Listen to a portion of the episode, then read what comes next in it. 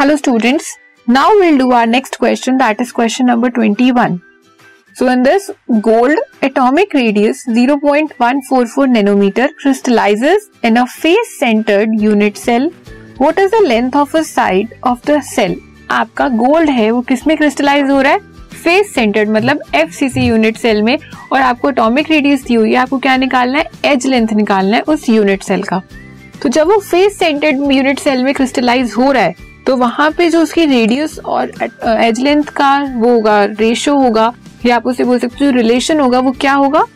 A equals to root two r हमने ये calculate किया था, जब चैप्टर किया था कि फेस सेंटर्ड में एटॉमिक रेडियस और एज लेंथ में क्या रिलेशन होता है? तो that is a equals to root two r आपको एटॉमिक रेडियस दी है r equals to zero point one four four nanometer तो ए रूट टू आर है टू इंटू आर की जगह पे आपने एटॉमिक रेडियस की वैल्यू रखी, वहाँ से आपको एज लेंथ मिल गई। तो the length of a side of cell is 0.407 nanometer ठीक है?